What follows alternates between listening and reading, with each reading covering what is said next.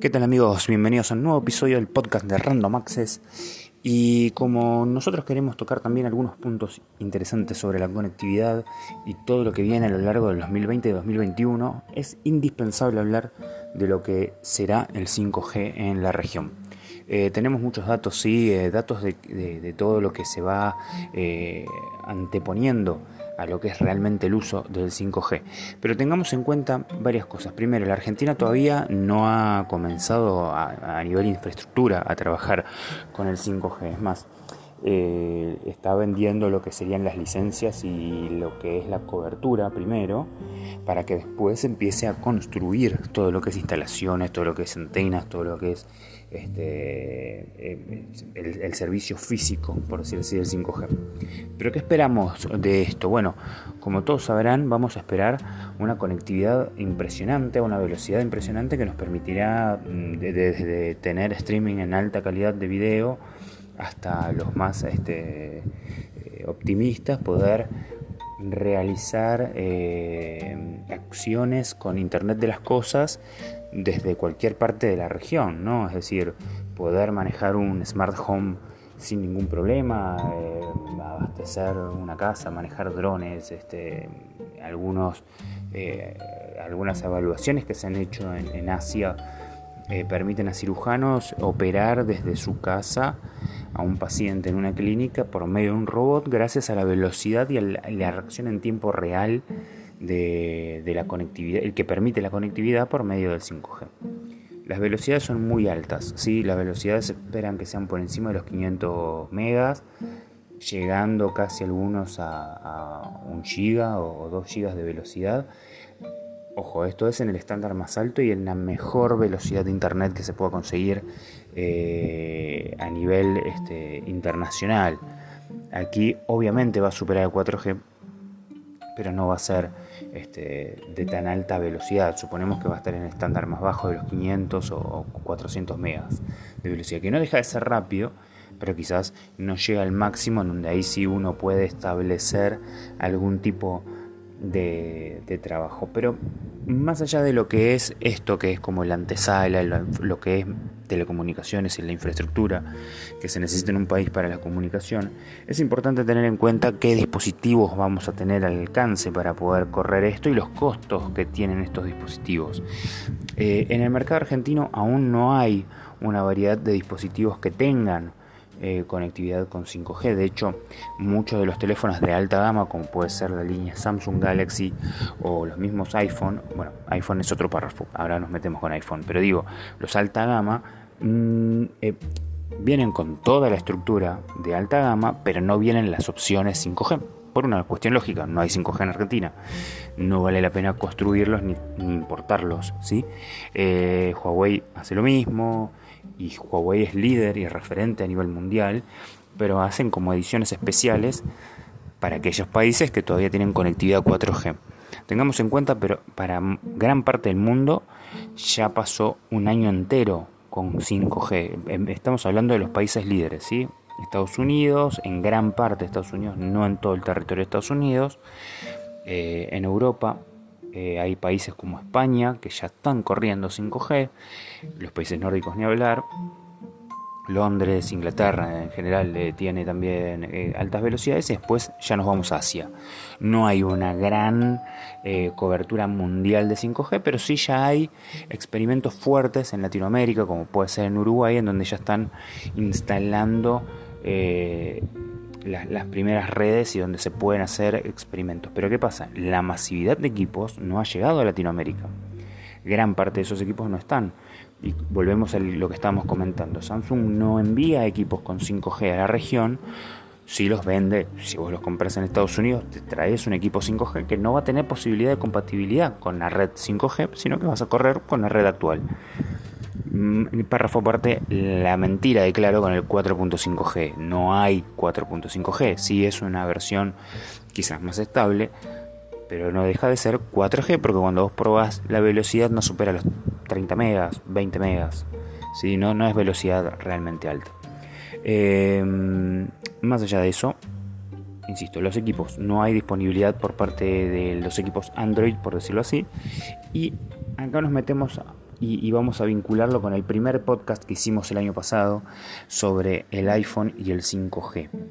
La lentitud de Apple en preparar un iPhone con 5G hace que en cuanto a la competencia, en cuanto a todos los Android, ni hablar marcas personalizadas, si vamos a hablar de Huawei, de Xiaomi, de Vivo, de Oppo, de Samsung, de todas esas marcas que realmente han traído, han lanzado, no trajeron nada, han lanzado al mercado dispositivos 5G que ya están en su segunda generación, Apple llega recontra tarde, no llega tarde, llegar mega recontra tarde, más allá de que tenga el caballo del comisario porque se compró toda una planta de Intel para fabricar sus propios modems y más allá de que sea el iPhone 12, 9, 40 o 60 mil el que venga con 5G, llega tarde. Le guste o no a Apple, el rey de la innovación llega tarde al 5G. Le gusta a quien le guste. Y a partir de eso hay que pensar, si no llega a lanzar Apple ahora, que dentro de poco es la presentación del nuevo iPhone, un dispositivo con 5G, es porque realmente prefiere seguir afianzándose en el mercado de lo actual, porque mal no le fue. Nosotros hicimos un pronóstico que al final no se cumplió. En realidad sí se cumplió porque no fue el iPhone más vendido, el iPhone 11 ni el iPhone 10, sino que fue el XR el más vendido por una cuestión de relación costo-producto.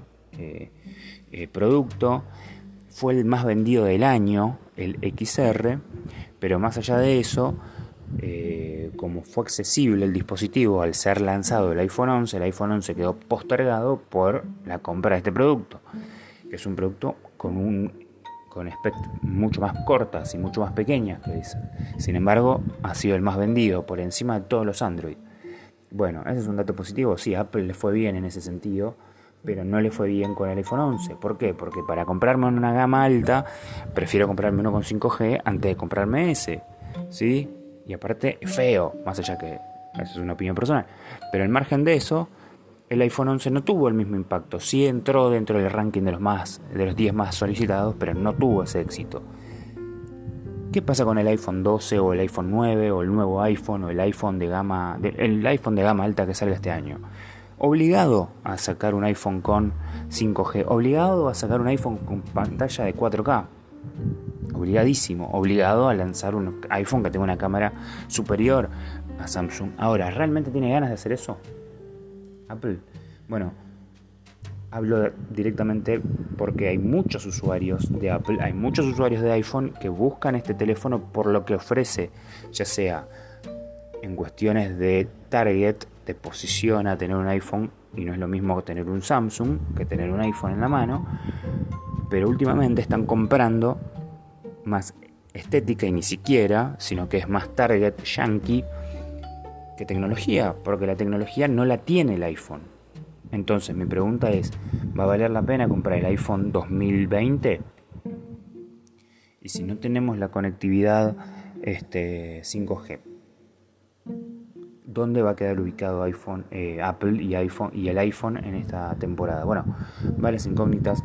Lo cierto es que por lo pronto para nosotros es un pronóstico y, un escenario el 5G que es para pensar de 2025 en adelante, sí, 2025, y para esa época, para esa época ya vamos a estar hablando de la generación 6G.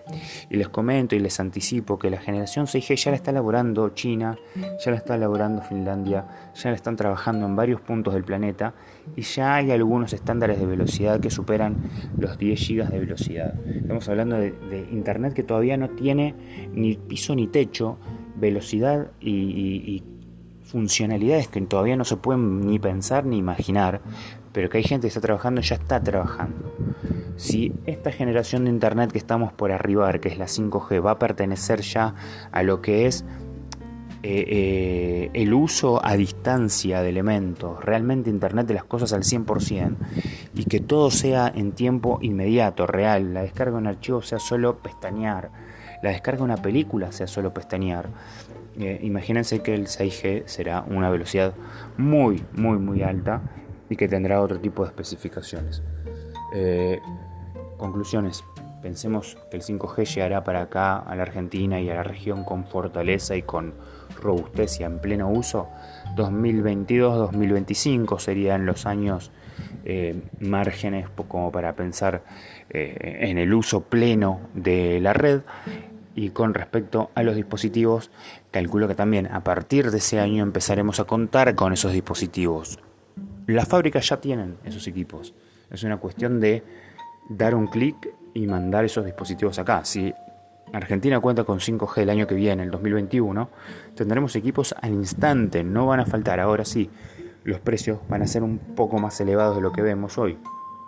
Si un Galaxy S10 está en los 100 mil pesos o en los 90 mil pesos, un Galaxy S10 con 5G va a estar cerca de los 120 mil, 130 mil pesos, con lo cual ahí vamos a tener un, un panorama y un ranking mucho más elevado de precios. Y supongo yo, solo una conclusión, no tengo información, solo análisis, que las marcas en un primer momento van a lanzar solo los eh, smartphones de gama alta con 5G y después, como ha pasado con todos los dispositivos, se abrirá el, el panorama para todos los demás, para las gamas de cualquier precio y ahí se va a estandarizar un poco más y reducirán los costos.